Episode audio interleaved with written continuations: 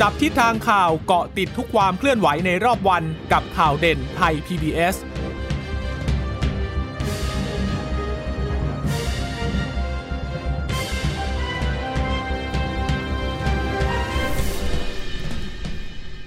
สวัสดีค่ะ สวัสดีคุณผู้ฟังทุกท่านนะคะ ขอต้อนรับเข้าสู่รายการข่าวเด่นไทย PBS ค่ะ วันนี้พบกับดิฉันพึ่งนภาคล่องพยาบาล และคุณชนชยนันพร้อมสมบัตินะคะบรรณาธิการ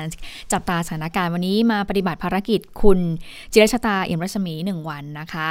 คุณผู้ฟังสามารถติดตามรับฟังเราได้นะคะ ผ่านทางเว็บไซต์ thai pbs radio com หรือว่าจะฟังผ่านทางแอปพลิเคชัน Thai PBS Podcast ได้ด้วยนะคะ แล้วก็ฝากสวัสดีคุณผู้ฟังทุกท่านค่ะ ที่รับฟังข่าวเด่นไทย PBS จากสถานานีวิทยุที่เชื่อมโยงสัญญาณจากไทย PBS นะคะ คุณชนชนันครับวันนี้ครึ้มฟ้าขึ้นฝนมาตั้งแต่เช้าเลยนะคะ อากาศก็เป็นอย่างนี้ ฝนก็ตกน้อยน้อยมากแต่ก็ตกทั้งวันเลยนะคะ ค่ะ ก็เป็นสถานการณ์ต่อเนื่องแต่เมื่อคืนนี้นะคะ ก็ถ้าใครที่อยู่ในพื้นที่กรุงเทพมหานครนี่ก็ชัดเจนว่า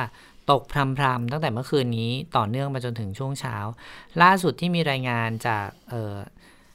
ศูนย์บริหารสถานการณ์น้ำของกทมนะคะบอกว่า 14นาฬิกา40 นาทีฝนเล็กน้อย ปกคลุมบางพื้นที่นะคะ15นาฬิกาฝนเล็กน้อยปกคลุมบางพื้นที่ของกทมและปริมณฑลแนวโน้มลดลงนะคะ ปริมาณฝนสะสม 1 ชั่วโมงก่อนหน้านี้ก็อยู่ที่เขตบางบอนค่ะ แค่ 3.5มิลลิเมตรเท่านั้นเองค่ะ แต่ว่าแม้ว่าจะตกน้อยนะคะ แต่ว่าโอกาส ที่จะทำให้รถติดเนี่ยโอ้โหก็มีเยอะอยู่เหมือนเดิม เพราะว่าตกอย่างนี้นี่คือว่าตกหน้าลำคาญคือตกไม่เยอะอะตกแบบกับเกรดกับกระปิกระปลอยมาเรื่อยๆบางท่านถามว่าทำไมฝนตกต้องรถติด เพราะว่ารถเคลื่อนตัวได้ช้านะคะรถพอรถเคลื่อนตัวได้ช้าเนี่ยก็เกิดอุบัติเหตุได้ง่ายนะคะ บางท่านเนี่ยไม่ได้ระมัดระวัง พอถนนเปียกลื่นเนี่ยก็ขับเร็วเกินเกินกว่าที่ถนนมันรองรับได้นะคะพอเบรกปุ๊บเนี่ยพอเกิดปัญหารถเสียหรือว่ารถชนคันหนึ่งเนี่ยก็จะทำให้รถ ติดต่อเนื่องสะสมเหมือนกันนะคะค่ะอย่างเมื่อคืนนี้ที่ถนนมิภาวดีรังสิตก็มีอุบัติเหตุรถชน 20 คันใช่ไหมคะคุณชยนันดิฉันไปเห็นภาพมาละ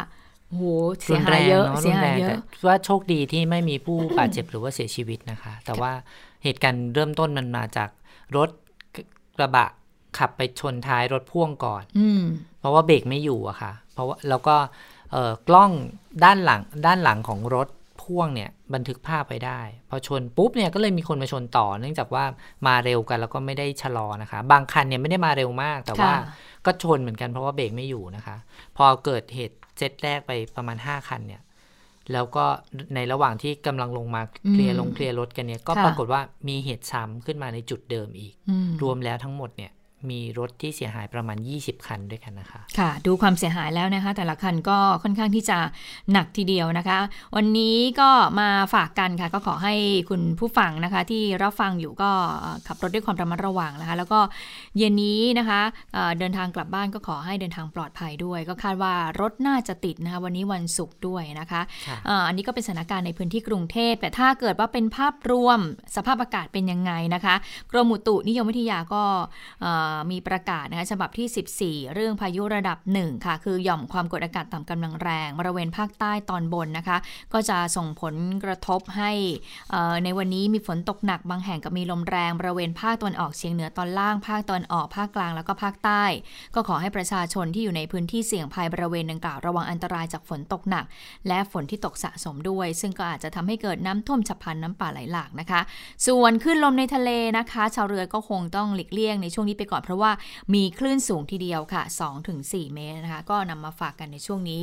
สภาพอากาศที่มีการเตือนๆกันมานะคะ ที่บอกว่าจะหนักจะหนักเนี่ยก็ไม่หนักเหมือนกับก่อนหน้าช่วงต้นสัปดาห์นี้ที่มันบอกว่าไม่หนัก แต่ว่าถ้าไปดูที่เขาใหญ่หนักนะคะ เพราะว่าเป็นลักษณะของน้ำป่านะคะ น้ำป่าจากอุทยานแห่งชาติเขาใหญ่เนี่ยก็หลากลงมาท่วมบ้านเรือนประชาชน วันนี้มีหลายพื้นที่ด้วยกันในจังหวัดนครราชสีมานะคะ รวมถึงที่วังน้ำเขียวด้วย ได้เห็นภาพที่ด้านหลังเป็นชุมชนด้านหลังโรงพยาบาลวังน้ำเขียวนะคะ ก็มีน้ำหลากเข้ามาท่วมเยอะเหมือนกัน ตอนนี้แล้วก็ในพื้นที่พื้นที่การเกษตรนะคะ แล้วก็ไร่นาของชาวบ้านนี่ก็เสียหายพอสมควร ส่วนที่อุทยานแห่งชาติเขาใหญ่เนี่ยก็ล่าสุดก็ปิดนะคะ ไม่ได้ให้ประชาชนขึ้นไปท่องเที่ยวแล้ว นายวิเชียนจันทรโนไทยผู้ว่าราชการ จังหวัดนครราชสีมาพร้อมกับในอำเภอปากช่อง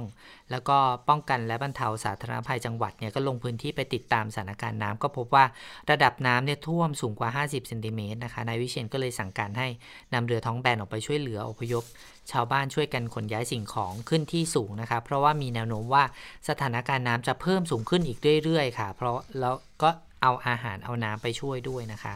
ในอำเภอปากช่องแล้วก็อบตขนงพระ ก็ได้ตั้งศูนย์ให้ความช่วยเหลือชาวบ้านที่รับผลกระทบจากน้ำป่าไหลหลาก น้ำล้นตลิ่งที่ที่ทำการอบตขนงพระนะคะ พร้อมกับจัดหาที่พักเตรียมไว้ ในกรณีที่จำเป็นต้องอพยพชาวบ้านด้วยนะคะ ก็มีรายงานว่าตอนนี้มีหลายอำเภอด้วยกันนะคะ ที่รับผลกระทบจากน้ำท่วมแล้ว ซึ่งน้ำป่ามันค่อนข้างจะน่ากลัวนะคะ คุณพึ่งนภาเพราะว่ามันจะมาเร็วและมาแรง ใช่ เมื่อวานนี้ถ้าใครได้เห็นภาพหมู่บ้านหรูค่ะ ที่เขาใหญ่เนี่ยหลายอืมหมู่บ้านก็ถูกน้ำหลากเข้ามานะคะ ซึ่งอันนี้แม้ว่าจะไม่ใช่ครั้งแรก แต่ก็ถือเป็นครั้งแครั้งแรกๆของปีนี้ก็แล้วกัน ที่ที่เริ่มมีน้ำท่วมออกมาให้เห็นค่ะ ซึ่งเมื่อวานนี้พลเอกอนุพงษ์เผ่าจินดารัฐมนตรีว่าการกระทรวงมหาดไทยก็ได้มีการบอกแล้วบอกว่าได้สั่งการให้กระทรวงมหาดไทยมีการเอ่อ ส่งเจ้าหน้าที่ลงไปยังพื้นที่ที่ประสบภัยแล้วนะคะ แล้วก็กำชับทุกภาคส่วนเนี่ยให้ดูแลช่วยเหลือประชาชนนะคะ ก็ฝากเตือนคุณผู้ฟังกันด้วยนะคะ นอกจากฝนตกน้ำท่วมก็ต้องระวังเรื่องของสัตว์มีพิษตะขาบอืมงูพิษนะที่หนีน้ำมานะคะ แล้วก็เรื่องของเออไฟฟ้าลัดวงจรด้วยนะคะก็ป้องกันลูกหลานไม่ให้ลงเล่นน้ำในช่วงนี้ เพราะว่าน้ำกระแสเร็วแล้วก็แรงมากด้วยนะคะค่ะอะก็คาดกันกันว่าวันพรุ่งนี้ก็น่าจะสถานการณ์ดีขึ้นนะคะอืมค่ะก็เราดูกันต่อ มาดูเรื่องของการเลือกตั้งท้องถิ่นกันดีกว่านะคะเออตอนนี้ถึงแม้ว่าคอรมอจะบอกว่ามีมติในเรื่องของอาการเลือกตั้งท้องถิ่นแล้ว แต่ก็ยังไม่กำหนดมาเพราะว่าจะต้องให้กกตเนี่ยเป็นผู้ที่กำหนดวันที่ชัดเจนออกมาซะก่อน แต่ปรากฏว่าวันนี้เนี่ยก็รู้สึกจะมีอยู่ 2 วันนะคะที่มีการคาดการณ์กันก็คือ 13 ธันวาคม หรือว่า 20 ธันวาคมนะคะแต่ไม่ว่าจะเป็นวันไหนแต่ก็คือน่าจะเกิดขึ้นในช่วงเดือนธันวาคมนี้แหละค่ะแต่ก็มีตัวแปรอีกคุณชวนชนานคะ ก็มีการบอกกันว่า ถ้าเกิดว่ามีการทำประชามติเนี่ยในเรื่องของการแก้ไขรัฐธรรมนูญเนี่ยก็อาจจะทำให้การเลือกตั้งงื่นไขของวันก็จะไม่ใช่ได้ใช่ไหมคะอาจจะทำให้การเลือกตั้งท้องถิ่นน่ะเลื่อนไปหรือเปล่า เพราะว่ากกตก็บอกออกมาบอกแล้วบอกว่า ถ้าจะจัดการเลือกตั้งที่แบบว่าใกล้กันเกินไปเนี่ยคือก็จะบริหารจัดการไม่ได้ เพราะว่าใช้ผู้บริหารชุดเดียวกันนะคะอืมอะอันนี้ก็ต้องรอดูแต่ว่าที่แน่ ๆเลยนะคะ วันนี้ทางคณะก้าวหน้าก็มีการถแถลงเปิดตัวผู้สมัครรับเลือกตั้งท้องถิ่นแล้วนะคะนี่ฉันสงสัยว่าอืมเปิดตัวผู้สมัครในนามคณะก้าวหน้าไม่ใช่ไม่ใช่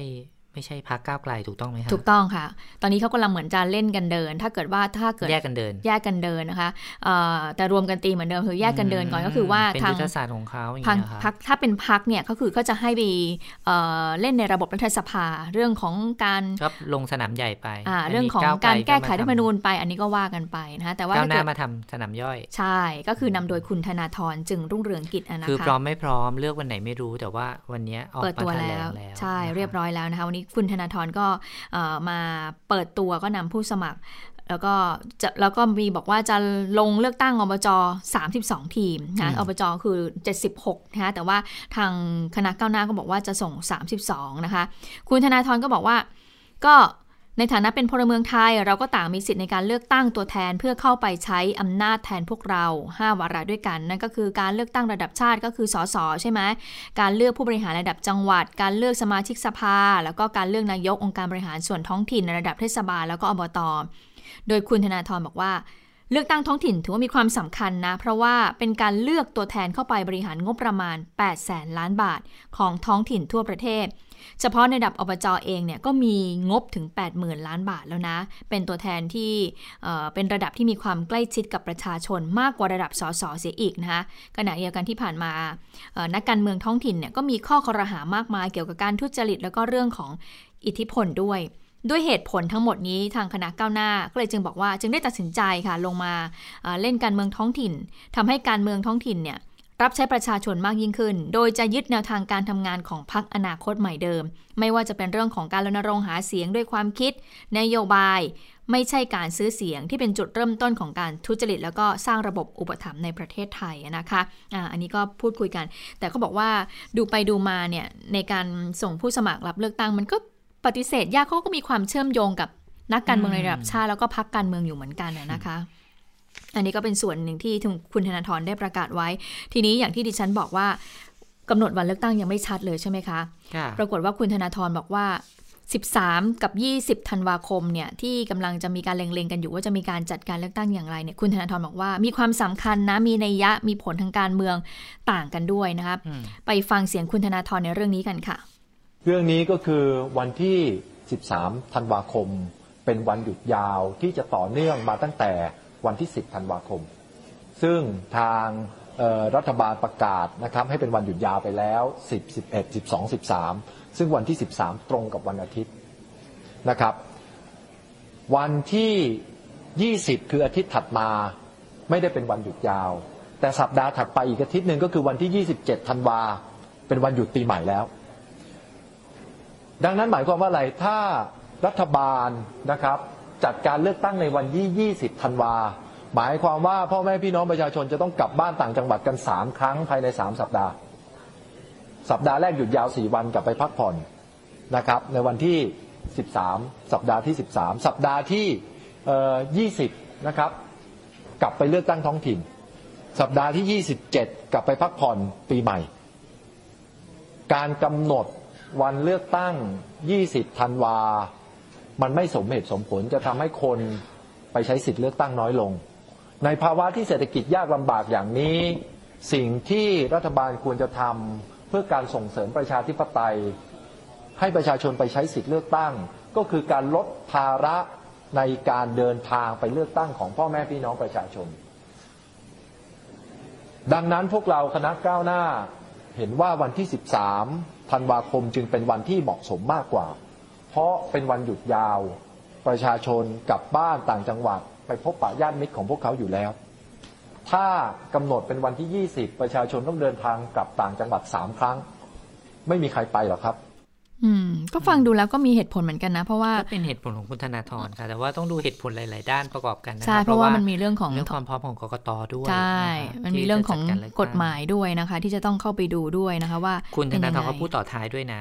คุณเพิ่งนภาปล่อยเสียงไม่จบเขาบอกว่า ถ้าเกิดว่าเลือกตั้งวันที่20ก็คงชัดเจนว่า กลัวรัฐบาลกลัวความพร้อมของคณะก้าวหน้าก็เลยจัด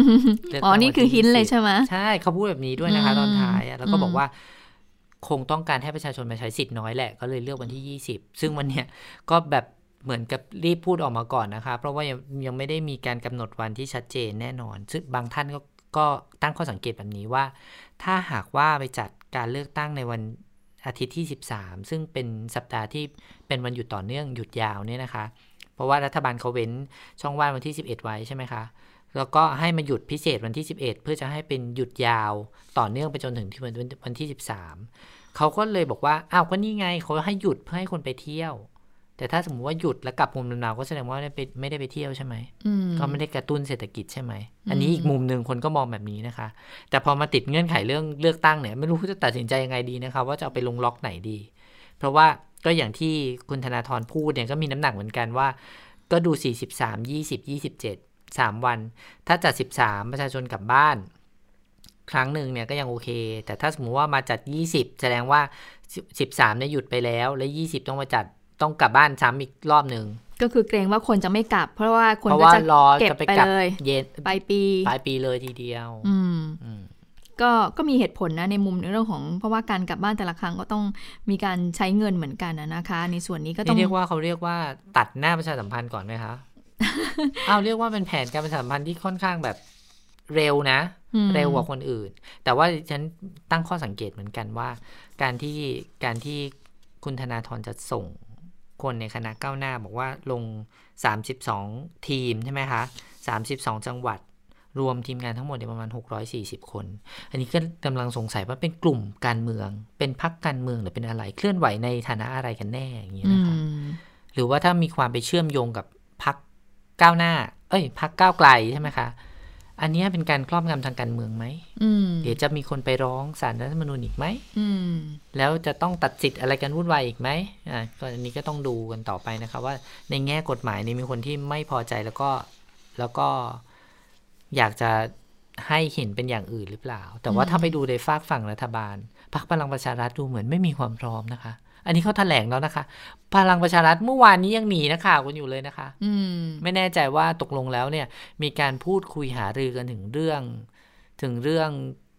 การการเมืองเรื่องท้องถิ่นหรือเปล่าอ่า วางตัวใครหรือว่าใครจะเป็นแม่ทัพในการจัดทัพอันนี้ยังไม่รู้นะคะอ่าปรากฏเมื่อวานนี้มีการประชุมเกิดขึ้นสองที่ค่ะก็คือที่โรงแรมแห่งหนึ่งย่านประตูน้ำค่ะนักข่าวก็ไปรอกันเต็มเลยครับอืมปรากฏว่านักข่าว ดิฉันก็โพสต์เฟซบุ๊กว่าผิดหวังอืมก็เลยต้องแวะไปกินเค้กที่อืมโรงแรมอีกแห่งหนึ่งอืมก็คือไม่เจอออืมเหมือนกับไปเจอแล้วเขาก็ประชุมกันแค่ครึ่งชั่วโมงแล้วก็กลับนะคะ แล้วก็ไปย้ายไปประชุมที่ที่ทำการพักแทนอืมค่ะค่ะ ก็ยังไม่รู้ว่าจะมีความชัดเจนหรือเปล่านะสำหรับพักพลังประชารัฐนะคะ เพราะฉะนั้นเดี๋ยวไปฟังเสียงคุณสันติพร้อมพักที่ดูแลในส่วนนี้กันค่ะ เรื่องของท้องถิ่นเนี่ยก็ต้องบอกว่ามีความสำคัญ เนื่องจากว่าเอ่อ ไม่ว่าจะเป็นออสอจอหรืออบจอะไรต่างๆเนี่ยก็เป็นบุคคลที่ใกล้ชิดประชาชนมากที่สุด รับรู้นะถึงปัญหาถึงสิ่งต่างๆของพี่น้องประชาชนเนี่ยในชนบทแล้วก็ลาดย่าเนี่ยค่อนข้างละเอียดค่อนข้างนะเพราะฉะนั้นเนี่ยก็ต้องบอกว่าพรรคก็ให้ความสนใจให้ความสำคัญกับประเด็นนี้ ส่วนจะส่งทั้งหมดหรือไม่ส่งทั้งหมดหรืออะไรเนี่ยก็ต้องฟังเสียงจากผู้แทนของเราก่อนแล้วก็มีหลายระดับในพรรคก็ต้องพูดคุยกันไม่บอกว่าพร้อมนะ แต่บอกว่ามีความสำคัญ แล้วก็จะต้องดูคู่แข่งก่อนด้วยว่าคู่แข่งนั้นเป็นยังไง ก็คงประเมินสถานการณ์แต่ดิฉันว่าคงต้องรีบแล้วมั้งคะเพราะว่ามันอีกไม่นานแล้วใช่ไหมคะอืมแล้วก็ ถ้าไปดูสนามเนี้ยค่อนข้างคึกคักพอสมควร วันนี้มีการเปิดรายชื่อออกมาเหมือนกันนะคะ บอกว่าหลังจากที่มีมติให้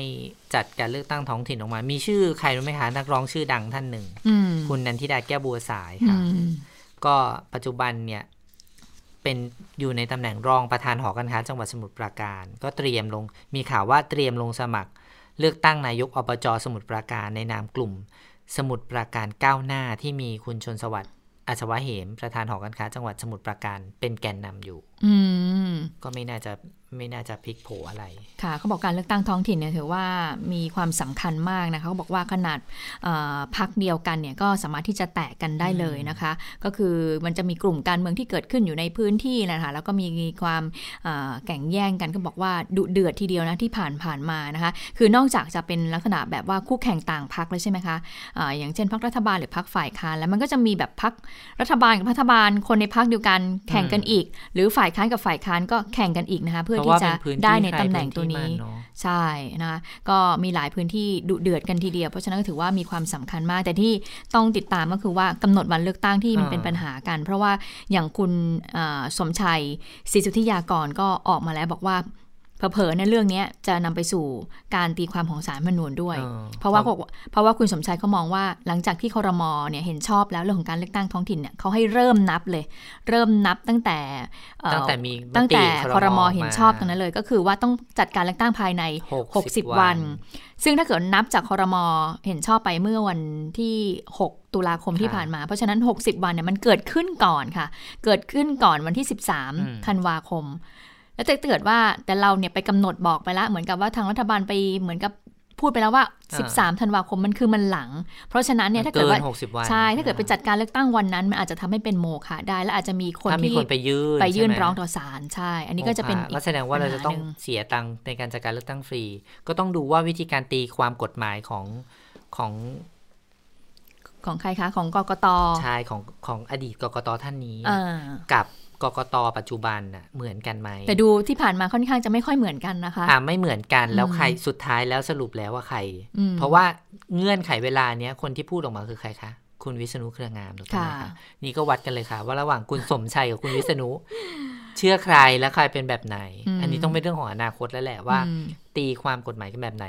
บ้านเรานี่มีปัญหาเรื่องนี้เหมือนกันนะคะโอ้ยปัญหาเรื่องการตลตีอดเลยความค่ะกฎหมายใช่เข้าข้างตัวเองกันเนี่ยค่ะก็เลยมีช่องว่างเหมือนกัน แล้วมีอีกนะคะมันไม่จบอย่างนั้นค่ะก็คือมันมีเรื่องของช่วงนี้ก็เรื่องของการแก้ไขรัฐธรรมนูญอืมใช่ไหมคะ แล้วก็มีการพูดคุยกันอยู่ว่า แก้ไม่แก้ แล้วถ้าแก้เนี่ยควรจะทำประชามติก่อนไหม ซึ่งก็มีคนเสนอกันบอกว่าถ้าทำประชามติก่อนเนี่ยไหนๆจะจัดการเลือกตั้งอบจแล้วเนี่ยก็ทำประชามติไปพร้อม ๆ กันเลย ก็คือหนึ่งใบเนี่ยก็คือเลือกตั้งท้องถิ่นก็คืออบจอีกหนึ่งใบก็ถามประชาชนไปแล้วว่าเอ่อเห็นด้วยกับการแก้ไขรัฐธรรมนูญหรือไม่ข้อเสนอเขาก็บอกว่าไอการเลือกตั้งอบจเนี่ยถือว่าเป็นการเลือกตั้งที่ครอบคลุมมากที่สุด แล้วก็จัดการเลือกตั้งที่มันดูเอ่อมันดูง่ายที่สุดก็ทำไปแล้เลวยพร้อมกันไหนๆจะเสียตังค์สามพันสี่พันล้านบาทอ่าแล้วเนี่ยก็เสียไปครั้งเดียวเลยนะคะ อันนี้อันนี้คือเอ่อหนึ่งอันที่เอ่อหนึ่งประเด็นที่เขาบอกว่าถ้าจะจัดทำนะคะ แต่บางคนก็บอกว่า ไม่ได้ เพราะว่ามีเงื่อนเงื่อนไขเรื่องเวลาทางกฎหมายที่บอกว่าแต่ละแต่ละ แต่ละท้องถิ่นอืมหรือว่าแต่ละตำแหน่งเนี่ยจะต้องตัดห่างกันมีแกลบด้วย มีแกลบด้วย ซึ่งกกตออกมาบอกแล้วว่าควรจะห่างกันประมาณ 60 วัน ให้กกตนั้นได้เตรียมตัวด้วยนะมันไม่ใช่ไม่ให้เตรียมตัวว่าผู้บริหารชุดเดียวกัน อันนี้มันก็เลยเป็นประเด็นหนึ่งขึ้นมา เพราะฉะนั้นบางคนก็เลยเสนอบอกว่าโอ้ยอย่างนี้นะ รัฐธรรมนูญมันสำคัญกว่าสิ เพราะฉะนั้นแล้วเนี่ยงั้นก็ควรที่จะมีการจัดทำประชามติก่อนก่อนที่จะไปเลือกตั้งท้องถิ่น ดังนั้นเนี่ยเลือกตั้งท้องถิ่นเนี่ยก็เลื่อนไปก่อนดีไหมอ่าอันนี้ก็มีอีกเสียงหนึ่งนะ บอกว่าให้การเลือกตั้งท้องถิ่นนั้นเลื่อนออกไป ให้แก้รัฐธรรมนูญก่อน ใช่อุ้ยถ้าอย่างนั้นก็นู่นเลยค่ะสามปีห้าปีก็ยังไม่เสร็จบังคับเนี่ย นี่ก็เลยเนี่ยค่ะมันก็เลยเป็นเรื่องที่มันเกี่ยวพันกันอยู่ถึงแม้มันจะดูแล้วไม่เกี่อยยาวกให้กันทำทีละเรื่อง แต่ว่าอืมดิฉันว่ามันทำไปด้วยกันได้นะคะ ถ้ารอเรื่องใดเรื่องหนึ่งจบไปดิฉันว่า นี่เราไม่ได้เลือกตั้งท้องถิ่นมานานมากแล้วนะคะ น่าจะหกปีไหมคะใช่ใช่ประมาณห6กเจ็ดปีหแล้วกล่ะเจ็ดปี ตั้งแต่มีการแต่งตั้งขึ้นมาใช่ไหมคะค่ะเนี่ยแล้วถ้ารอไปอีกสองปีนะคะ เป็นอืมแปดปีเกือบสิบปีเลยนะคะค่ะโอ้โหและนี่การเลือกตั้งท้องถิ่นถือว่าเป็นการเลือกตั้งเอ่ออะไรนะเลือกตั้งก่อนนะ เพราะว่าหลังจากนั้นก็จะมีพวกสมาชิกสภา สกสคงกทมนุ่นหลังเลย คืออบจเอออบตค่ะสกสกสคนี่ก็คือ สมาชิกสภากรุงเทพค่ะสมาชิกสภาเขตใช่ไหมคะอืโอ้มแล้วก็ท้องถิ่นพิเศษ อย่างกทมกับพัทยาก็หลังสุด ใช่ อ่าอันนี้ก็ต้องรอดูกันตีความของผู้รู้อืมของหน่วยงานที่เกี่ยวข้องทั้งหลายว่าเขาจะตีความเรื่องนี้อย่างไร แล้วมันก็ไปเกี่ยวพันกับเรื่องของเออระดับประเทศด้วยเรื่องของการแก้ไขรัฐธรรมนูญนะคะอะทีนี้มาดูเรื่องของการชุมนุมที่จะเกิดขึ้นกันก่อนดีกว่า 14 ตุลาคมเมื่อวานนี้มีความชัดเจนแล้วนะคะ ทางเอ่อกลุ่มเนี่ยที่เขามีการจัดแฟลชม็อบต่างๆ ทั้งหลายที่ผ่านมาวัเขารวมกันหมารวมดละกันรวมเป็กันนหมดเป็นคณะราษฎรเขาเรียกว่าแอดเวนเจอร์แล้วใช่ไหมมารวมกันแล้วเขาก็เลยเขาก็เลยใช้ชื่อกลุ่มของเขาว่าคณะราษฎร เมื่อวานก็มีการแถลงที่เอ่อบริเวณท้องสนามหลวงนะตอนแรกดิฉันเห็นบรรยากาศโหดูวิวดีเชียนะบรรยากาศของท้องสนามหลวงฟ้าใสเชียอืมอืมทีนี้ทางกลุ่มผู้ชุมนุมเนี่ยเขาก็เอ่อยืนยันนะคะบอกว่าเขาจะจัดชุมนุม แต่จะค้างคืนไม่ค้างคืนเนี่ยเดี๋ยวขอดูก่อนนะคะแล้วก็เชื่อว่าประชาชนเนี่ยน่าจะมาเยอะนะคะแล้วก็มีข้อเรียกร้อง 3 ข้อใช่ไหมคะข้อเรียกร้องหนึ่งข้อก็คือเออให้พลเอกประยุทธ์นั้นลาออกครับแล้วก็ให้องคาพยพด้วย องคาพยพของในคืที่อนี้ทีมทีมผู้ง่ายๆอ่าทีมสนับสนุนทั้งหลาย ก็ไม่รู้ว่าจะรวมถึงงเอ่อสวด้วยหรือเปล่านะคะค่ะที่มีการพูดคุยกัน อย่างที่สองก็คือเรื่องของข้อเรียกร้องที่สองก็คือ เรื่องของให้มีการเปิดประชุมวิสามันในการเอ่อรับร่างแก้ไขรัฐธรรมนูญฉบับประชาชนค่ะอันนี้อันนี้ไม่รู้ว่าจะทำได้ หรือเปล่าเพราะว่าถ้าเป็นฉบับพรรคประชาชนเนี่ยตอนเนี้ยมันอยู่ในระหว่างการตรวจสอบรายชื่ออยู่นะคะ และตอนนี้เขาก็มีคณะกรรมาธิการศึกษารัฐธรรมนูญอยู่แล้วนะคะ แล้วประเด็นที่ 3 ก็คือการเรียกร้องปฏิรูปสถาบัน อันนี้ก็เป็น 3 ข้อเรียกคือร้สองถาบันพระมหากษัตริย์เลยนค่ะก็บอกว่าไอ้ข้อสุดท้ายเนี่ยชัจาก 10 ข้อย่อยๆ ที่ผ่านมาก็เป็นข้อนี้เจแหนละเอามารวมเป็นข้อสามใช่นะคะ อันนี้ก็เป็นความเคลื่อนไหวแต่ถ้าเราไปดูตามที่ข้อกิเรียกร้องนะคะที่ฉันว่าความเป็นไปได้ยากมันยากนะคะคุณเพื่อนภาถ้านายกรัฐมนตรีลาลาออก อันนี้เราดูเงื่อนไขทางกฎหมายก่อน นายกรัฐมนตรีลาออกหมายความว่าตำแหน่งนายกรัฐมนตรีว่างลงแต่สภายังอยู่ถูกไหมคะค่ะสวสส.ยังอยู่ใช่ไหมคะค่ะเพราะฉะนั้นมันต้องกลับไปเงื่อนไขตามรัฐธรรมนูญปี 60 ก็คือ เลือกนายกใหม่อืมก็คือเสนอรายชื่อนายกมาใหม่ ในบัญชีรายชื่อ นอกบัญชีก็ได้นะคะ เพราะว่าไม่ได้สวก็ยังมีผลอยู่นี่อ๋อข้อนั้นยังไม่ยกเลิกใช่ไหมคะอืมปรากฏว่าอ้าวเสนอใครขึ้นมาเป็นนายกแล้วโหวต ดิฉันติ้งติ้งต่างว่าถ้าสมมติมีคนเสนอชื่อพลเอกประยุทธ์ขึ้นมาอีก คุณว่าโหวตผ่านไหมอืมเพราะเสียงในสภา แค่สสรวมกับสวมันเป็นยังไงคะค่ะอันี้ก็พอจะเดากันได้ว่า นายกออกไปแล้วเลือกนายกกลับมาได้อีกไหมอืมตามขั้นตอนก็เลือกกลับมาได้ค่ะเปิดสภาสมัยวิสามันก็เหมือนคุณพึ่งทภาบอกว่าโหมีเงื่อนไขเต็มไปหมดเลย ตอนนี้ยังตรวจสอบรายชื่ออยู่นะ แล้วก็ค่ะยติเก่าที่ค้างอยู่ก็ยังไม่ได้ลงมติเลยใช่หรือมีการตั้งกรรมาธิการขึ้นมาผลก็ยังไม่ออกค่ะเงื่อนเวลาก็ยังไม่ครบเลยยังไงดี นะคะอืมอันนี้แค่สองข้อนี้ก็ลำบากแล้วเดี๋ยวฉันไม่ขอแตะข้อที่สามก็แล้วกันนะคะ ค่ะ ซึ่งวันนี้ก็มีการเปิดเผยจากคุณอานนท์นำพานะคะ ซึ่งเป็นแกนนำกลุ่มคณะราษฎรก็มีการโพสต์ Facebook นะคะโดยบอกว่าตามฟอร์มดิฉันขออนุญาตอ่านของคุณอานนท์ตามนี้เลยนะอ่าบอกว่าอ่านเลยตามฟอร์มตำรวจมาขอให้ศาลอาญาออกหมายจับ ผมกับน้องๆนักศึกษาเพื่อเออจับไม่ให้ไปชุมนุมวันที่ 14 ตุลาคมที่จะถึงนี้นะคะอ่าอันนี้คุณอานนท์บอกนะคะเอ่อแล้วถ้าผมเป็นอะไรไปก็ฝากทุกคนเนี่ยไปทวงคืนศักดิ์ความเป็นคนที่ราชดำเนินด้วยนะคะก็พูดง่ายๆว่าคุณอานนท์น่ะอ้างว่ามีการมีตำรวจไปขอขอขออนุขอสารอนุมัติหมายจับแกนนำทั้งหลายก่อนที่จะมีการจัดการชุมนุมวันที่ 14 แล้วก็บอกว่าที่ถ้าเป็นอะไรไปเดี๋ยวให้ ให้ไปทวงคืนความยุติธรรมให้หน่อยใช่ไหมคะ แต่ปรากฏว่าเออทีมข่าวเช็คไปที่ศาลนะคะ ไปไปเช็คแถวๆนั้น ก็ปรากฏว่าเบื้องต้นมีตำรวจไปจริงนะคะ แต่ยังไม่ได้ยื่นขออื ยังไม่ได้ยื่นขอ ยังไม่ได้ยื่นขอนะคะ แล้วเมื่อวานนี้เนี่ยก็ทางเอ่อวันเขามีการชุมนุมวันที่ 14 ใช่ไหมคะ แต่ว่า 13 ตุลาคมเนี่ยก็มีการจัดงานบริเวณท้องสนามหลวงด้วย ซึ่งคุณอานนท์ก็พูดตั้งแต่เมื่อวานแล้วบอกว่าเอ่อทางกลุ่มผู้ชุมนุมเนี่ยจะไม่ขัดขวางนะ ถ้ามีขบวนเสด็จอะไรต่าง ๆ เหล่านี้ เพราะว่าได้ขออนุญาตจากทางเจ้าหน้าที่เรียบร้อยแล้วนะคะ คุณอานนท์บอกแบบนี้ใช่ไหมคะใช่แต่ว่าวันนี้ค่ะ พลตำรวจเอกดำรงศักดิ์กิจประพัฒรองผู้บัญชาการตำรวจแห่งชาติ ให้สัมภาษณ์ถึงการเตรียมความพร้อม การรับมือการชุมนุมในวันที่ 14 ตุลาคม โดยบอกว่าทางแกนนำยังไม่ได้แจ้งการชุมนุมนะคะอ้าวเหรอซึ่งตำรวจคงใช้แผนการชุมนุมเหมือนกับวันที่ 19 และ 20 กันยายน รวมทั้งการตั้งด่านคัดกรองโควิด -19 และด่านคัดกรองอาวุธ เพื่อให้เกิดความปลอดภัยกับผู้ชุมนุม พร้อมยืนยันว่าตำรวจไม่ได้เป็นคู่ขัดแย้งกับฝ่ายใด ต้องรักษาความสงบเรียบร้อย ต้องเตรียมตามสถานการณ์ด้านการข่าว จึงอยากขอความร่วมมือผู้ชุมนุม ที่มีความคิดเห็นต่างนะคะ บอกว่ามีความคิดเห็นต่างได้ แต่ขอให้อยู่ในกรอบของกฎหมาย และการชุมนุมสาธารณะต้องแจ้งการชุมนุม เมื่อแจ้งการชุมนุมตำรวจจะออกเงื่อนไขว่าทำอะไรได้หรือทำไม่ได้ นอกจากนี้ก็บอกด้วยนะคะว่า กรณีที่ผู้ชุมนุมประกาศจะปักหลักในเส้นทางเสด็จพระราชดำเนิน ในวันที่ 14 ตุลาคมต้องเน้นการเจรจาพูดคุยกับแกนนำเป็นหลักก่อน ตำรวจมีหน้าที่ถวายความปลอดภัยให้เกิดความปลอดภัยสูงสุด ซึ่งตอนนี้อยู่ระหว่างประเมินสถานการณ์ และปรับการทำงานตามการข่าว ใกล้ถึงวันชุมนุมก็จะมีการประเมินกันอีกครั้งหนึ่งสำหรับการจัดกำลังของตำรวจดูแลความปลอดภัย บริเวณโดยรอบการชุมนุมก็มีจำนวนพอสมควรอืมเนื่องจาก การข่าวของผู้ชุมนุมพยายาม บอกว่าพยายามจะปักหลักค้างคืน บางครั้งก็มองว่ามีการนำกำลังพลมาเยอะ เพราะว่าต้องการผลัดเปลี่ยนหมุนเวียนกำลังกัน 24 ชั่วโมง คือตำรวจบอกว่าก็ไม่ได้ มีกำลังมากกว่าปกติหรอก แต่ที่เระดมกันมาเยอะอะเพราะว่ามันต้องหมุนกัน ถ้าสมมติว่าเขาอยู่กันยาวอย่างเงี้ยนะคะตำรวจก็ไม่สามารถจะยืนยาวไปตลอดการชุมนุมของเขาได้นะคะตำรวจก็ต้องพักผ่อนด้วย ทั้งนี้ตำรวจก็มีแผนรองรับอยู่แล้ว เพื่อดูแลความสงบเรียบร้อย ป้องกันมือที่ 3 อาศัยโอกาสสร้างความกระทบกระทั่งกัน แล้วก็จัดตำรวจจราจรอำนวยความสะดวกประชาชนทั่วไปด้วย ก็อย่างไรก็ตามก็ขอให้ทีม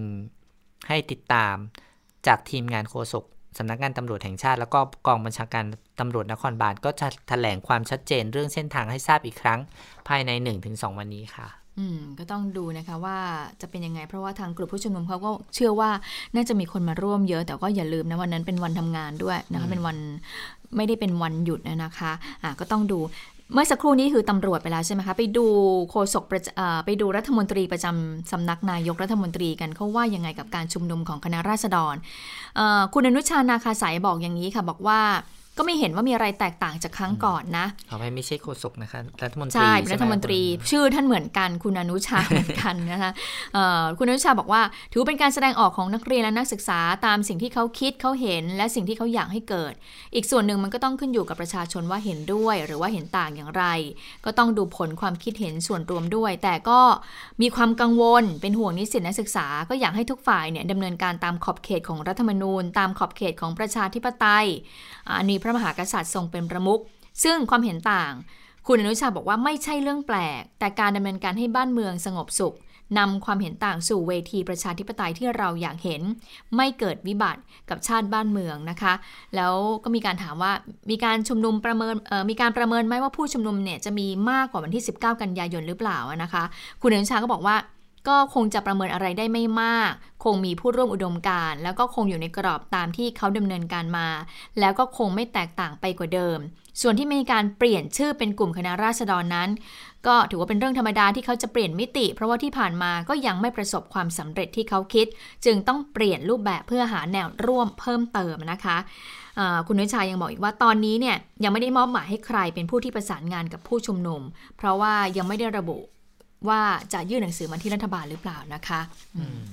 ไปดูฝั่งคุณสนธิยาจำคุณสนธิยาได้ไหมคะได้ค่ะแต่คุณไม่ไปดูคุณเพนกวินกันหน่อยก่อนเหรอคุณเพนกวินอ๋อได้ได้อ่าคุณเพนกวินเมื่อวานเขาไม่ได้มาใช่ไหมเขาไม่ได้มา ไม่ได้มาร่วมแถลงไม่ได้มาร่วมแถลงคณะราษฎรคณะราษฎรเนี่ยนะ เออแล้วก็มีคนบอกว่าเขาอยู่ต่างจังหวัดอะแล้ววันนี้ค่ะ ก็ปรากฏว่าก็เป็นข่าวเหมือนกันนะคะ ที่อนุสาวรีย์ประชาธิปไตยในเขตเทศบาลนครขอนแก่นนะคะวันนี้ก็มีทางแกนนำซึ่งก็มีชื่อของคุณพริชชิวรักษ์ด้วยนะคะแล้วก็มีหลายคนเลยนะคะมีนายปฏิวัติสาหลายแย้มหรือว่าหมอลำแบงพร้อมผู้ชุมนุมก็มารวมตัวกันที่บริเวณอนุสาวรีย์ประชาธิปไตย ในเขตเทศบาลนครขอนแก่นนะคะ รวมทั้งผู้การสนับสนุนด้วยก็ร่วมเดินขบวน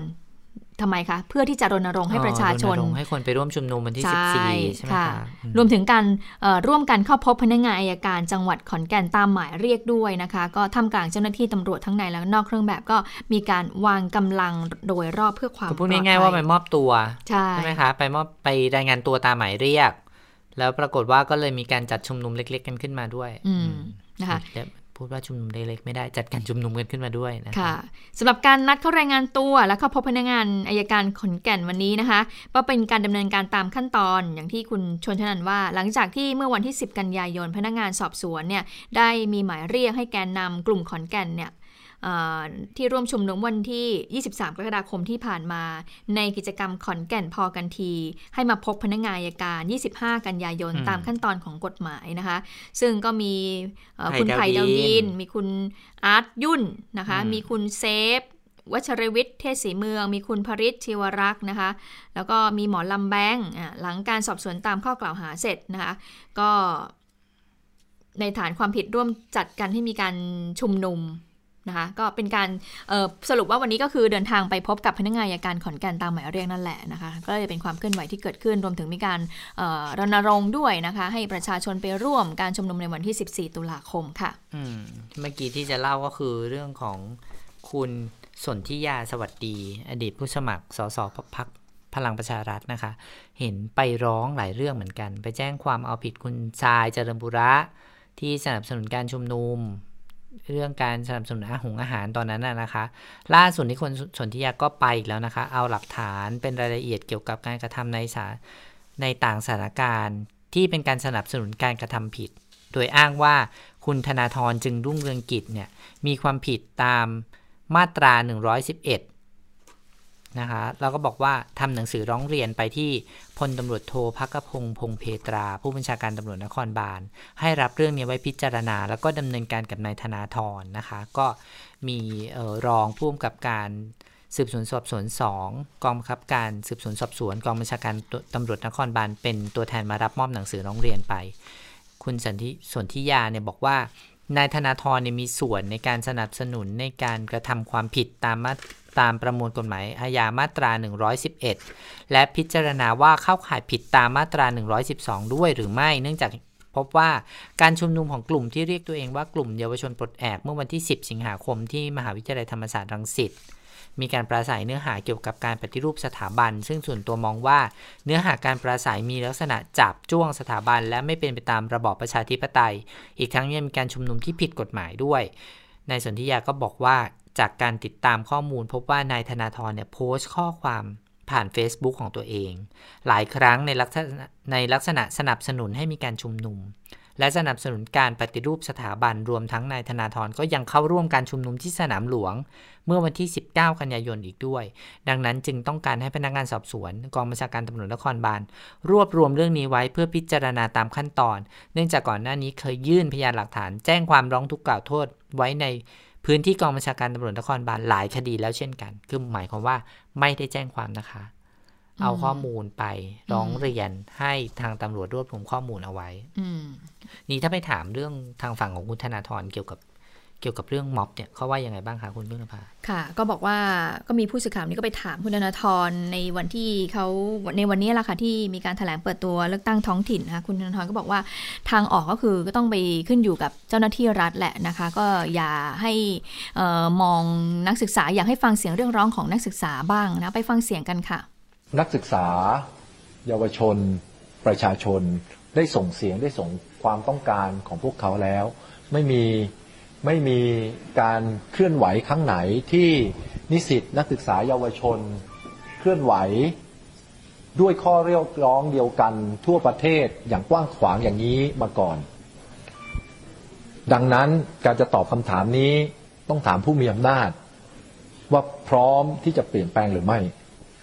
พร้อมที่จะรับผิดกับการกระทำที่ผ่านมา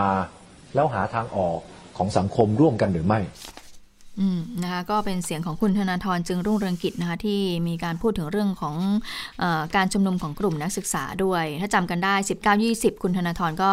ไปร่วมสังเกตการณ์ด้วยนะคะอะมาที่เรื่องของกรณี เก้งหาย เก้งหายนะเก้งเผือกหายนะคะ ตอนนี้ก็ยังตามหากันอยู่ภาพในสังคมของจังหวัดสงขลาก็ออกมาบอกเลยนะ บอกว่ากรณีที่บอกว่าลูกเก้งเผือกเนี่ยตัวที่สองหาย แล้วก็บอกว่าเอ่อ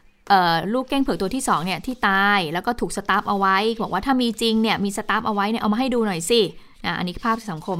ในพื้นที่จังหวัดมีสข้องขมูลาแตกต่างหลากหลายมากนะคะ บางท่านบอกว่าหายไปเจอกระดูกเอาส่งกระดูกไปตรวจ รู้ว่าเป็นเก้งแต่ไม่รู้เป็นเก้งตัวไหนอ้าวตอนนี้สั่งให้ไปตรวจ DNA เพิ่ม ตรวจก็มีคนตั้งข้อสังเกตอีกว่าอ้าวแล้วไม่ตรวจตั้งแต่แรกทำไมไม่ตรวจ DNA ตั้งแต่แรก มาตรวจทีหลังทำไมอ้าวเก้งตัวที่สองบอกถูกงูกิน ก็มีคนตั้งข้อสังเกตอีกทำไมงูมันถึงมากินได้อืมแล้วจุดที่เก้งอยู่กับจุดที่เป็นโพรงให้งูไปอยู่เนี่ย มันอยู่ห่างจากกันขนาดไหน แล้วมีคนบอกว่าเวลางูที่มันกินสัตว์ใหญ่ ๆ เข้าไปมันจะเคลื่อนไหวไม่ได้ใช่ไหมคะใช่ทำไมมันกินอหายยู่ตั้งนานแล้วทำไมเออมันถึง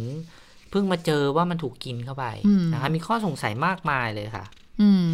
ก็เป็นข้อสงสัยที่คนก็อยากรู้กันนะคะส่วนวันนี้ตำรวจว่ายังไงบ้างนะคะ ผู้บังคับการกองปราบปรามการกระทำความผิดเกี่ยวกับทรัพยากรธรรมชาติและสิ่งแวดล้อมพลตำรวจตรีพิทักษ์อุทัยธรรมก็พูดถึงเรื่องนี้บอกว่า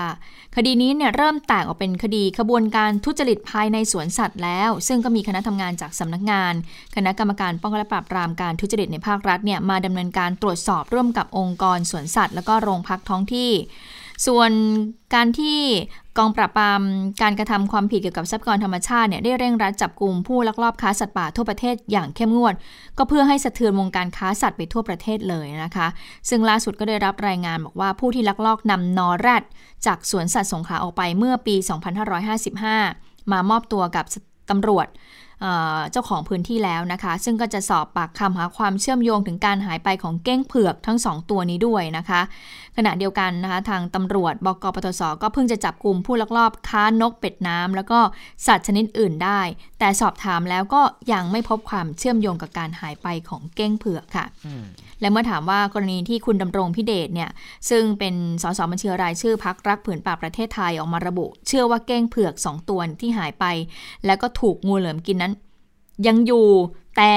คุณลำดงพิเดชบอกว่าไม่ได้อยู่ในประเทศไทยไปอยู่และต่างประเทศอาจจะอยู่แล้วในประเทศที่ 3 ใช่แล้วก็ยังไม่ตายนะคะพลตำรวจตรีพิทักษ์ก็บอกว่า เบื้องต้นก็ยังไม่มีข้อมูลเรื่องนี้นะ ว่าเก้งทั้งสองตัวนั้นถูกออกเออ ถูกนำออกนอกประเทศไปแล้วหรือไม่ ก็ต้องรอผลการตรวจสอบซากเก้งที่พบในท้องงูเหลือมอย่างละเอียดอีกครั้ง ไม่รู้ว่าผลจะออกมา เป็นยังไงเอ่อใช่ใช่ตัวเดียวกันไหมอย่างนี้ใช่ไหมคะใช่เขาก็มีการกันว่าขนาด DNA ของคนก็น่าจะประมาณสักสองสามวันเอ๊ะ DNA นี่ประมาณอาทิตย์หนึ่งไหมใช่ เพราะฉะนั้นบอกว่าที่เนี่ยก็อยากให้ทางเขาตำรวจก็เนี่ยคาดการณ์กันว่าไม่น่าจะเกินสองสามอาทิตย์ก็น่าจะเรียบร้อยนะคะ มัน ที่สวนสัตว์สงขลานี่นะคะมันนอกเหนือไปจากเก้งหายเก้งหายมันนำมาสู่การตรวจสอบอีกมากมายนะคะใช่ มีสัตว์หลายเมื่อวาชนนิดนี้เลรัยฐมนตรีวราวุธวราวุธใช่ก็ตั้งกรรมการสอบไปแล้วใช่ไหมครับบอกว่าให้มีผลภายใน 45 วันว่า เรื่องจะออกมาเป็นยังไง ปรากฏว่ามีอีกคดีหนึ่งที่เชื่อมโยงกับ ไม่ได้เชื่อมโยงกับคดีเก้งหาย แต่เป็นเรื่องที่เกิดขึ้นกับ สวนสัตว์สงขลาเหมือนกันก็คือเรื่องของนอแรดอืมนอแรดสองนอที่หายไปนะคะ แล้วก็เมื่อวานนี้มีการไปแจ้งข้อกล่าวหาดิฉันแปลกใจว่าคดีเนี่ยตั้ง5-6ปี7ปีด้วยซ้ำนะคะ ก็เพิ่งมีการแจ้งข้อกล่าวหากันเมื่อวานนี้ มีผู้ร่วมปฏิบัติการในการกับเจ้าหน้าที่ท่านที่ถูกแจ้งข้อกล่าวหาท่านเนี้ยตายไปแล้วด้วยนะคะ เสียชีวิตไปแล้ว เหลือคนเนี้ยที่เป็นอดีต ผู้อำนวยการองค์การสวนสัตว์ ไม่ใช่ผู้อำนวยการองค์การสวนสัตว์ คือนอแรดเนี่ยมันหายไปใช่ไหมคะค่ะปรากฏว่ามีเจ้าหน้าที่อยู่สองคน คนอ่าหนึ่งเนี่ยไปเอาเอกสารเท็จไปเบิกนอแรดมาอ่าซึ่งมีเจ้าหน้าที่อีกคนหนึ่งที่สั่งการค่ะปรากฏว่าเจ้าหน้าที่ที่สั่งการที่ทำร่วมกันทำอันเนี้ยเสียชีวิตไปแล้วอ๋อส่วนเจ้าหน้าที่คนที่ไปเบิกมาเนี่ยอืมถูกไล่ออกจากราชการเนื่องจากพบว่ามีมีมีความผิดอืมเรื่องทุจริตอืมแต่แปลกใจก็คือไล่ออกไปเฉยๆแต่นอแรดก็หายไปด้วยนะคะอืมปรากฏว่าตอนนี้หานอแรดเจอแล้วแต่เจอแต่นอทู่ นอแหลมอันที่เป็นอันใหญ่อะยังหาหาไม่เจอ เมื่อวานนี้ตั้งข้อหาไปใช่ไหมคะปรากฏว่าวันนี้นายคนนี้มามอบตัวแล้วนะคะ ชื่อนายโกศินรัตนวิบูลเป็นอดีตเจ้าหน้าที่สวนสัตว์สงขลาที่ถูกออกหมายจับก็มอบตัวกับตำรวจสถานีตำรวจภูธรคลองคอหงส์อำเภอหัดใหญ่จังหวัดสงขลาแล้วนะคะ ก็บอกว่า เออ มีการรับมอบตัวไว้แล้ว ขณะนี้อยู่ระหว่างการดำเนินการรับมอบตัวและแจ้งข้อกล่าวหาให้ทราบ แล้วก็จะมีการถแถลงในรายละเอียดอีกครั้งหนึ่ง จากการสอบถามเบื้องต้นในนายโกศินปฏิเสธตลอดข้อกล่าวหา บอกว่าไม่มีส่วนเกี่ยวข้องกับการขโมยนอแรด แล้วก็ปฏิเสธจะให้รายละเอียดเรื่องนี้ ทั้งการเบิกนอแรด จากคณะ วิทยาศาสตร์ มหาวิทยาลัยสงขลานครินทร์แล้วก็คนอื่นๆที่เกี่ยวข้อง โดยจะให้การกับพนักงานสอบสวนเท่านั้น และไม่ทราบว่าเรื่องนี้ตนเข้าไปเกี่ยวข้องได้ยังไงนะคะ คดีเนี้ยเป็นคดีที่แจ้งความไว้ตั้งแต่ปี 61 แต่ว่าเพิ่งจะคือนอแรดหายไปปีอืม55ปี56เนี่ย ปรากฏว่ามีมีคนไปเบิกออกมานะคะ แล้วปี 61เพิ่งรู้ว่ามันหายอืมก็เลยไปแจ้งความไว้ แล้วก็เพิ่งตั้งข้อหา เมื่อวานนี้ค่ะอืมใช้เวลาในการทำคดียาวนานเหมือนกันนะคะ ค่ะก็ไม่เอ่อน่าจะเป็นผลมาจากเรื่องของกรณีสวนสัตว์สงขลาด้วยหรือเปล่า ก็เลยทำให้คดีนี้ถูกเอ่อเรือขึ้นมาใหม่หรือเปล่าถูกหยิบขึ้นมาพูดนะคะใช่ไหมคะ ถูกหยิบขึ้นมาพูดนะคะอ่าทีนี้ปรากฏว่าการเสียชีวิตของผู้อำนวยการองค์การสวนสัตว์แห่งประเทศไทยคุณจริยาแสงพงศ์นะคะ ที่ถูกสัตวแพทย์เอ่อ หัวหน้าฝ่ายนุรักษ์วิจัยและสุขภาพสัตว์สวนสัตว์สงขลานั้นยิงเสียชีวิตนะปรากฏว่าหลังจากที่เสียชีวิตเนี่ยก็ทำให้เรื่องของอประเด็นเรื่องของการบริหารสวนสัตว์สงขลาเนี่ยก็ถูกหยิบยกขึ้นมาพูด แล้วก็มีการพูดในเรื่องของอ21 ข้อกล่าวหาที่มีการเชื่อมโยงพาดพิงทางคุณผู้อำนวยการทางคุณสุริยาแสงพงศ์นี่แหละค่ะซึ่งเป็นผู้อำนวยการองค์การสวนสัตว์แห่งประเทศไทยด้วยนะคะก็มีการส่งบัตรสนเทศไปให้กับลูกชายของอคุณสุริยาเหมือนกันนะคะ และปรากฏว่าเรื่องนี้ในะ21 ข้อกล่าวหาเนี่ยดูไปดูมาก็ไปเชื่อมโยงกับทางคุณโสพลดำนุ้ยนะคะ ชื่อคุณคุณไหมคะ ซึ่งคุณโสเป็นพอลเนี่ยดีตใช่อดีตพอเป็นอดีตผู้อำนวยการองค์การสวนสัตว์แห่งประเทศไทยนะคะ หลังจากที่ปรากฏเอ่อมีความเชื่อมโยงมา2อสวันละวันนี้ค่ะ วันนี้ก็เลยเออออกมาให้สัมภาษณ์กับสื่อมวลชนแล้วนะคะ คุณโสพลเนี่ยก็ พูดถึงนะคะกรณีที่คุณสุริยาถูกร้องเรียนนะคะ ก็บอกว่าดูแล้วมันก็คล้ายๆ กับสมัยที่ตนเนี่ยขึ้นมาเป็น CEO ใหม่ๆนะแล้วก็ตอนนั้นน่ะก็ถูกร้องเรียนประมาณ 10 ข้ออซึ่งก็มีคนพยายามใส่ร้าย ไม่ให้ตนขึ้นมา แต่ว่าบอร์ดองค์การสวนสัตว์ ก็สอบสวนแล้วไม่เป็นความจริง ส่วนกรณีที่คุณสุริยาถูกร้องเรียนมาตั้งแต่ปี 61 เนี่ยที่ไม่ต้องการให้คุณสุริยาขึ้น ก็ต้องดันเรื่องเอาไว้ก่อน แต่ว่าทุกประเด็นคณะกรรมการก็ได้ตรวจสอบแล้ว ไม่เป็นความจริงเช่นกันนะคะ แล้วคุณสุริยาเลยได้รับการแต่งตั้งเป็น CEO ในที่สุดนะคะ คุณโสพลยังพูดถึงปัญหาช่องโหว่ในขณะนี้บอกว่า กระทรวงทรัพย์ได้ออกกฎหมายมามากกว่า 500 ฉบับ โดยเฉพาะในส่วนของกรมทยานแห่งชาติสัตว์ป่าและพันธุ์พืชรวมกว่า 162 ฉบับ ที่จะออกกฎหมายลูกเพื่อแก้ไขปัญหาสัตว์ป่า ก็แบ่งออกเป็นหลายประเทศ หลายประเภทเลยนะคะ ในส่วนที่ค้าได้ผู้ค้าก็ต้องมีใบอนุญาตอย่างถูกต้องด้วย ก็ถือว่าเป็นงานหนักของกระทรวงทรัพย์ ที่ต้องดูแลคุ้มครองสัตว์ป่าอย่างรอบด้านนะคะ ส่วนของการทุจริตลักลอบการค้าสัตว์ป่าในสวนสัตว์สงขลาหรือไม่ คุณโสพลก็บอกว่าก็น่าจะเป็นไปได้ยากนะ เพราะว่าตามระเบียบเนี่ยก็มีวิธีการตรวจนับตามบัญชีทุกขั้นตอนอยู่แล้ว มีสตงลงมาพื้นที่ตรวจนับสัตว์ว่าครบตามบัญชีหรือไม่ ไปฟังเสียงส่วนหนึ่งของผอของอดีตผอสวนสัตว์กันค่ะ แต่ในยุคท่านก็คือยืนยันว่าไม่มีปัญหาทุจริตหรือว่าไม่มีปัญหาอะไรที่ก็ต้องสอบอยู่ในนะยุครับคของท่านก็รุ่นผมไม่มีหรอกครับเพราะพยายามจะแล้วก็สร้างตลอดเวลาวันหนึ่งเคยสอนเอาไว้แต่ละว่าองค์กรของเราต้องมีต้องมีคติอยู่เลยวันหนึ่งจะพี่ต้องดูแลน้องน้องต้องเคารพพี่ และทุกคนต้องปฏิบัติกันอย่างนั้นมาโดยตลอด คอยดูแลเขาจัดกิจกรรมมีความสุขมีความผูกพันนะครับ สร้างสิ่งที่ เป็นคุณงามความดีให้กับองค์การสวนสัตว์ตอนนั้นระเบิดเถิดเทินในการทำงาน และมีกำไร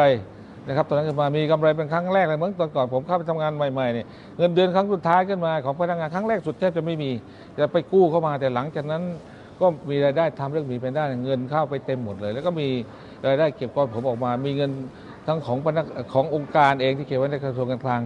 ที่กองกองคลัง แล้วก็มีเงินของกองทุนมีเป็นได้กองทุนกองด้านการอะไร เพื่ออะไรนะสมาคมเพื่อเพื่อสัตว์อะไรอย่างเงี้ยนะตัวนั้นมี 16 กว่าล้าน ที่เก็บไว้ที่ทำบัตรเข้าสวนสัตว์เก็บเงินไว้นะตัวนั้นก็มาได้16เพราะฉะนั้นลุกขึ้นมายังมีเงินนะที่บอกว่าพวกผมทำให้เสียหายเนี่ยไม่มีนะครับกลายเป็นสร้างตัวนั้นขึ้นมาแต่ระยะหลังก็อาจจะเพี้ยนเปลี่ยนแปลงไปอย่างที่ว่าผมไม่ได้เข้าไปอยู่ตรงนั้นนะครับผม ค่ะก็พูดถึงตอนที่สมัยดำรงตำแหน่งว่าทำอะไรมาบ้างนะคะ แต่ว่าก็ต้องยอมรับว่าตอนนั้นที่ท่านดำรงตำแหน่งก็คือใช่เรื่องด้านขดัองงเพราะว่าช่วงช่วงหลินหุ้ยนะอ่าถ้าใครจำได้อะใช่ก็คือก็ตอนนั้นแพนด้ารับแพนด้าเข้ามาใหม่ๆนะคะแล้วก็ใช่สวนสัตว์เชียงใหม่ก็มีชื่อเสียงเลยตอนนั้นนะค่ะคะส่วนปมปัญหาที่เกิดขึ้นก็เห็นว่ากระทรวงทรัพย์เนี่ยก็ตั้งคณะกรรมการลงมาตรวจสอบแล้วล่ะนะคะก็ขอให้รอการสอบสวนจากทางเจ้าหน้าที่ดีกว่านะคะอ่าอันค่ะนี้ก็ไปที่สถานการณ์โควิดกันนิดนึงนะคะค่ะวันนี้ประเทศไทยพบ ผู้ป่วยรายใหม่ 6 คนนะคะ ก็เดินทางทั้งหมดเดินทางกลับจากต่างประเทศมีทั้งคนไทย แล้วก็ชาวต่างชาติด้วยนะคะ มาจากซูดานใต้ มาจากเนปาลมาจากเออเนี่ยนะคะ เนปาลนอร์เวย์สหรัฐ แล้วก็เมียนมาด้วยนะคะ ก็เป็นตอนนี้ก็คือยอดของไทยนี้อยู่ในอันดับที่ 139 นะคะอืมส่วนสหรัฐอเมริกานี่ตอนนี้เขาบอกว่าประธานาธิบดี ออกปฏิบัติหน้าที่แล้วอืมเป็นยังไงไม่ทราบเลยต้องไปติดตามกับคุณสวรักษ์คุณสวรักษ์สวัสดีค่ะ สวัสดีค่ะ คุณผู้ฟังสวัสดีทั้งสองท่านนะคะ ก็อย่างที่ทราบกันดีว่าทรัมป์เนี่ยก็ออกมาจากโรงพยาบาหายลหรือได้ยังสักวันสองวันแล้ว คือเอางี้กว่าไม่ป่วยแต่ยังติดเชื้ออยู่ แถลงการณ์ของแพทย์เนี่ยไม่ได้พูดละเอียดขนาดนั้นอ่าแต่แถลงการณ์ของแพทย์ประจำทำเนียบขาวระบุแค่ว่าทรัมป์ได้รับการรักษาครบคอร์สแล้ว ก็คือมียามีอะไรเนี่ยคือครบแล้ว แล้วก็ตอบสนองต่อการรักษาดีมากค่ะตอนนี้อาการคงที่แล้วก็สามารถออกงานคือไปออกอีเวนท์ที่ต้องไปเกี่ยวพันกับสาธารณะเนี่ยได้อืมแต่ถ้าแต่ไม่ได้านเราบอกแต่ไม่ได้บ้านเรานี่ไม่ได้เนาะแต่ไม่ได้บอกไงว่าบ้านเราสาต้องมารถมีแพร่ผลเชื้อเป็นได้ลบหรือก่อนไม่ได้เนาะอืมใช่ไหมใช่คือค่ะไม่ได้หมายความไม่มีผลเป็นลบ แต่หมายความว่าการรักษาได้ผล ใช่ อาการดีขึ้นเออแต่ไม่ได้หายป่วยนะจ๊ะ หมอไม่ได้พูดอย่างนั้นนะนะคะ ก็เข้าทางทรัมป์ไม่รู้ถูกทรัมป์บังคับหรือเปล่า เพราะว่า คืออาจจะเป็นเงื่อนไขเช่นอะออกงานได้แต่ต้องใส่หน้ากากอนามัยหรืออะไรแบบเนี้ยนี่คือแบบหรือต้องมีมาตรการอนุมานป้องกันเอาเองที่เข้มข้นอะไรอย่างนี้อืมใช่นะคะ ขณะที่ทรัมป์เนี่ยก็รีบประกาศเลยนะคะ บอกว่าเนี่ยเขาจะต้องเดินกลับไปเดินสายหาเสียงอีกครั้งหนึ่งเพราะว่าอย่าลืมเลือกตั้งใกล้เข้ามาแล้ว แล้วก็คาดว่าวันเสาร์นี้ตามบรรดาท้องถิ่นในสหรัฐเนี่ยจะเริ่มออกเดินสายหาเสียงอีกรอบนะคะค่ะแต่ทีนี้มันมีอีกประเด็นหนึ่งค่ะ คือแนนซี่เพโลซีซึ่งเป็นประธานสภาผู้แทนราษฎรเนี่ยบอกว่า วันศุกร์เนี้ยตามเวลาท้องถิ่นคือมันจะต้องแบบ คือตอนนี้ที่นู่นก็แค่แบบตีสี่ตีห้าค่ะนะคะ แต่เขาบอกว่าวันศุกร์ตามเวลาท้องถิ่นเนี่ยเธอจะเสนอให้ใช้บทแก้ไขเพิ่มเติมรัฐธรรมนูญฉบับที่ 25 ฉบับนี้ทำอะไรก็คือ จะให้รองประธานาธิบดีและคณะรัฐมนตรีร่วมกันพิจารณาว่า ทรัมป์เนี่ย ตอนเนี้ยสามารถปฏิบัติหน้าที่ผู้นำประเทศได้จริงหรือไม่อืมนะคะ เพโลซี่ให้เหตุผลว่าช่วงวันสองวันที่ผ่านมาทรัมป์มีอาการดูไม่ค่อยอยู่กับร่องกับรอย เอาแน่เอานอนไม่ได้อืมแล้วก็ก็ตั้งข้อสงสัยว่าทรัมป์เนี่ยได้ยารักษาไป 3 ขนาด และหนึ่งในนั้นเป็นยาที่มีสเตียรอยด์อีกหนึ่งตัวเป็นยาที่ยังอยู่ในระหว่างการทดสอบอ่านะคะ เธอก็สงสัยว่าพอใช้ยาแบบนี้รักษาเนี่ย มันอาจจะส่งผลกระทบต่อการตัดสินใจอ่าในฐานะประธานาธิบดีหรือเปล่าอืมบางคนก็ก็เตรียมมองชเป็นงเกมการเมืองเนาะใช่แต่ดิฉันก็ว่าจะเสนอไปตามกฎหมายว่าถ้าทำแบบนี้ใช่ปฏิบัติหน้าที่ไม่ได้ก็ต้องให้รองมาปฏิบัติหน้าถูกที่ต้องใช่ไหมคะนะคะ ก็หลายคนก็มองว่าเป็นเกมการเมือง เพราะข้ออ้างที่บอกว่าทรัมป์เนี่ยไม่อยู่กับร่องกับรอย ก็เป็นมาตั้งนานแล้วไม่ได้เพิ่งไม่ได้เพิ่งจะมาอาจเป็นจะไม่ได้เป็นจากโควิด ถูกต้องนะคะ อันนี้ก็เป็นอันแหละน่าจะเป็นเกมการเมืองอย่างหนึ่งนะแล้วคะเขาจะได้ดีเบตไหมคะ ถ้าเป็นแบบนี้ไอ้เรื่องดีเบตเนี่ยก็ยังเป็นประเด็นอยู่ เพราะว่าเมื่อวานนี้ตามเวลาในประเทศไทยนะคะคณะกรรมาธิการที่ทำหน้าที่จัดการดีเบตเนี่ยก็บอกว่าจะจัดตามกำหนดเดิมอ่าก็คือ 15 ตุลาคมนะคะแต่ว่าจะเปลี่ยนรูปแบบอาทิตย์เดียว เป็นแบบสัปดาห์ดียว virtual ก็คือทำในที่เปิดสถานที่เปิดเงี้ยครับแล้วก็คือทำเสมือนจริงคืออ๋อออยู่กันคนละอยู่ที่คนละที่ คนดูก็อยู่อีกที่ทั้งอ่าทรัมป์อ่าไบเดนก็อยู่คนละที่แล้ว video call ตอบคำถามกัน เหมือนอารมณ์แบบซูม อะไรอย่างเงี้ยใช่อ่านนะคะ แต่พอทรัมป์ได้ยินข่าวปุ๊บรีบทวิตเลยว่า ไม่ได้อ๋อไม่ได้ทวิตเขาให้สัมภาษณ์ในรายการโทรทัศน์ ไม่ไปเสียเวลาเข้าร่วมหรอกนะ ถ้าเธอจะมาแบบดีเบตแบบว i r t u a l แบบเนี้ยไม่ไป คุณก็ต้องรู้ด้วยว่าคุณเนี่ยเป็นเชื้อโรคนะคะตอนนี้แต่ทรัมป์เนี่ยเขาไม่ได้มองอย่างนั้นเขามองว่า การที่ผู้จัดงานเนี่ยเลือกดีเบตแบบเสมือนจริงเนี่ย เพราะต้องการปกป้องไบเดนอ๋อเพราะอย่างที่เราถ้าไปเห็นเจอเจอตัวตัวใช่กันนี่แบบไบเดนสู้ไม่ได้ว่างั้น เพราะอย่างรอบแรกเราก็เห็นไปแล้วว่า แทบไม่ได้เนื้อหาสาระอะไรเลยเพราะว่ามัวแต่ขัดกันไปขัดกันมาอ่มันจะมีแกลบช่วงที่ต้องพูดแต่ว่าถูกขัดใช่อย่างนี้อยู่ตลอดเวลาก็เลยค่ะรู้สึกว่าคนฟังก็รู้สึกไม่ได้อืมน้ำได้เนื้อ ซึ่งในแง่มุมของทรัมป์เนี่ยมองว่าเนี่ยพยายามผู้จัดงานพยายามช่วยไบเดนอ๋อแต่ผู้จัดงานกำลังมองว่าคือพยายามจะให้ การดีเบตเกิดขึ้นโดยที่ไม่ต้องเสี่ยงต่อการติดเชื้ออแล้วก็สามารถดำเนินได้อย่างราบรื่นกว่าครั้งแรกคือคือมองคนละมุมใช่ถูกต้องอืมนะเรียคะกดิฉันว่าเป็นเกม แต่ทีเนี้ยอืมพอทรัมป์อะประกาศว่าไม่ไปร่วม แต่ไบเดนบอกว่าผมเข้าร่วมเหมือนเดิมนะ ก็อืมคือคนเดียวอืมแต่อย่าลืมทรัมป์เอาแน่เอานอนไม่ได้ ใช่เดี๋ยวนั้นก็มา อาจจะเปลี่ยนใจหรืออะไรอย่างเงี้ยนะก็ต้องติดตามกันต่อไปเพราะว่าก็ยังพอมีเวลานะคะ อีกข่าวหนึ่งข่าวใหญ่เหมือนกันแล้วนี่โหเหมือนใน ภาพยนตร์เลยที่ฉันมานั่งแปลข่าวเนี้ยอืมไม่รู้ว่าภาพยนตร์เอาพล็อตจากเรื่องจริงไปสร้าง หลังจากที่คราวที่แล้วเราพบว่ามีการวางยาที่รัสเซียไปแล้ว ใช่ยังมีนะคะเรื่องอะไรที่เหมือนเออหนังกว่านั้นอีกอะคะก็คือ FBI นะคะแถลงว่า FBI เนี่ยสามารถทำลายแผนการลักพาตัวผู้ว่าการรัฐมิชิแกนของกลุ่มติดอาวุธขวาจัด พูดง่ายๆ คือเป็นกลุ่มที่สนับสนุนทรัมป์อะและกลุ่มนี้เป็นกลุ่มที่ ไม่พอใจที่ผู้ว่าการรัฐมิชิแกนเนี่ยใช้มาตรการควบคุมการระบาดอย่างเข้มงวดเช่นอ๋อออะปิดเมืองปิดบาร์ปิดร้านอาหารอืมถูกต้องไม่นะพคะอใจดิจับ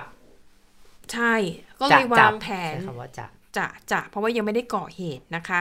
แล้วโหมันลึกล้ำไปกว่านั้นคือบอก FBI เนี่ยเขาไม่ได้ระบุตรงๆอะแต่เข้าใจนะว่าเป็นงานสอบสวนอืมคล้ายๆกับว่าน่าจะมีสาย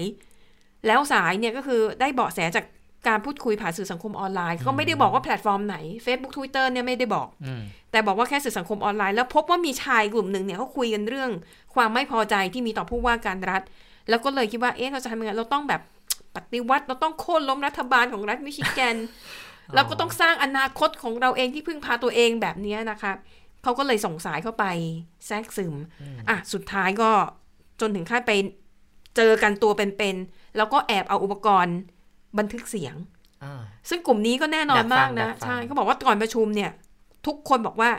ทุกคนจะต้องเอามือโทรศัพท์มือถือเอาไปไว้นอกบ้านเลย เพื่อป้องกันการแอบบันทึกเสียงอ่าแต่ FBI เขาก็มีอุปกรณ์เยอะแยะเขาก็ใช้อุปกรณ์ตัวอื่เขานมีอย่างอื่นเออสุดท้ายก็ดักฟังเสียงได้แล้วมันเป็นหลักฐานสำคัญ นะคะแล้วแผนเนี่ยลึกล้ำมากบอกว่าเนี่ยจะวางแผนก่อสงครามกลางเมือง เดี๋ยวจะไปจุดระเบิดตรงสะพานตรงนั้น เพื่อหลอกให้ตำรวจไปตรงสะพานโอ้แล้วพอตำรวจแผ่ไปตรงนั้นหมดเขาจะบุกเข้าไปในอาคารรัฐสภาของมิชิแกนอ๋อจะไปลักพาตัวเจ้าหน้าที่รัฐดิแล้วฉัก็นรู้ละหนังเรื่องค่ะอะไร 24 hour แต่เนี่ยเรื่องจริง เออไม่แน่นะเขาอาจจะเอาพล็อตจากโอ้เป็นไปได้ซีรีส์นะเรื่องนั้นมาอืมใช้จริงหรือเปล่า เพราะว่าเราสังเกตนะอืมว่าหลายครั้งเนี่ยค่ะอาชญากรรมใหญ่ ๆ เนี่ยมี ที่มาที่ไปหรือว่ามีรูปแบบการก่ออาชญากรรมเนี่ยคล้ายกันในภาพยนตร์นะคะ เพราะว่าภาพยนตร์หรือซีรีส์บางเรื่องเนี่ยเขาสร้างพล็อตเรื่องจากคนที่เรื่องจริงมีประสบการณ์จริงๆ บางทีเขาจ้างอ๋อผู้เชี่ยวชาญ แล้วก็มาเขียนพล็อตเรื่องให้ดังนั้นมาคงมาคุยกันก่อน มีความเป็นจริงอะมันสูงมากนะคะอะก็สรุปเนี่ยแผนการต่างๆ นานาที่ว่ามาแต่สุดท้ายเนี่ยคือยังไม่ทันได้ลงมือทำเพราะว่า FBI เนี่ยสามารถ สกัดไว้ได้ทัน ถือว่าเดชาบุญถือว่าเป็นโชคดีใช่ค่ะ แล้วพอมีข่าวนี้ออกมานะผู้ว่าการรัฐก็ออกมาแถลงเธอเป็นผู้หญิงด้วยนะโอ้เออเหรอคะเธอก็แบบออกมาบอกว่า เนี่ยคนที่วางแผนแบบเนี้ยช่างเป็นคนที่แบบเป็นพวกป่วยอะเป็นคนแบบเป็นคนชั่วร้านี่ยถูกดำเนินคดีไหมคะ แน่นอนอืมเพอเพอๆเนี่ยจะโดนโทษจำคุกตลอดชีวิต เพราะว่าโอ้ข้อหารุนแรงนะคะเขาเรียนไว้ให้ทราบว่าอืมต่างประเทศไม่มีอภัยโทษเหมือนเรานะคะ ติดแล้วติดเลยอะแล้วก็อะ ผู้ว่าการรัฐก็มาตำหนิคนที่เอ่อวางแผนเหล่านี้นะคะ แต่ทีนี้ทรัมป์เนี่ยคุณคิดว่าทรัมป์จะออกมาพูดยังไงกับเรื่องนี้ เพราะว่ากลุ่มคนที่ก่อเหตุเนี่ยเขามองว่าสาเหตุหนึ่งเพราะว่าทรัมป์คำพูดของทรัมป์ตอนดีเบตรอบแรกเนี่ยที่พูดถึงกลุ่มที่นิยมผิวขาวแบบสุดโต่งเนี่ยอืมบอกว่าถอยออกมาก่อนแล้วก็เตรียมตัวที่จะลงมือค่ะบอกอ้าวทำทำไมพูดอย่างนี้ พูดแบบนี้เหมือนให้ท้ายเออเหมือนกับเตรียมเหมือนกับอะไร ถ้าคุณแพ้เลือกตั้ง คุณพร้อมที่จะให้คนกลุ่มนี้ออกมาทำอะไรสักอย่างใช่ไหมเพื่อให้บ้านเมืองมันปั่นป่วน จะได้ถ่ายโอนอำนาจอย่างสันติไม่ได้ คือเขาก็คิดไปไกลขนาดนั้นนะคะ แต่ทรัมป์เนี่ยออกมาก็คือตำหนิไอ้คนกลุ่มนี้นิดๆหน่อยๆอืมแล้วก็หันมาว่าผู้ว่าการรัฐบอกก็เธอนั่นแหละเธอไปใช้มาตรการปิดเมืองอะเข้มงวดเกินไปอืมเธอต้องเปิดเมืองได้แล้วนะ เธอต้องให้โรงเรียน เธอต้องให้ผู้คนกลับมาใช้ชีวิตได้ตามปกตินะ ก็ไปทางนั้นเสียอีก นี่ขนาดตัวเองติดโควิดนะคะ อันนี้ก็ถือว่าเป็น แต่รายละเอียดเนี่ยในเนื้อหาเยอะมากอ่าค่ะนะคะแต่คร่าวๆก็เอาประมาณนี้แล้วกันผก็คือแผนแบบค่อนข้างซับซ้อน ใช่นะคะ แล้วก็อะแต่โชคดีที่ว่าไม่ทันได้เกิดขึ้น FBI ก็เก่งมากสามารถสกัดไว้ได้อืมอืมคำนี้คุณจะวิเคราะห์เรื่องนี้ด้วยหรือเปล่าคะเนี่ย อ๋อไม่ค่ะคำนี้ต้องเป็นเรื่องที่ใกล้ตัวเราอ๋อ I.O. อ๋อที่ I.O. ทวิตเตอร์สั่งปิดบัญชีอ๋อประเทศไทยก็ อ๋ออันดับหนึ่งไม่รู้ดีใจดีไหม มีห้าประเทศ มีกองทัพก็ออกมาของแถลเรานี่ะคะว่เกินครึ่งนะกองที่ทัพเขาปิดไม่ได้เนี่ยใช้ I.O. นะอืมเขาไม่ได้ใช้ไม่ได้ใช้ใช่นะคะใช่อ่างั้นก็ฝากกันติดตามคุณสวรักษ์ต่อในข่าวข้ามมิติใหม่ทั่วไทยนะสำหรับวันนี้เราสามคนลาไปก่อนนะคะ สวัสดีค่ะ สวัสดีค่ะ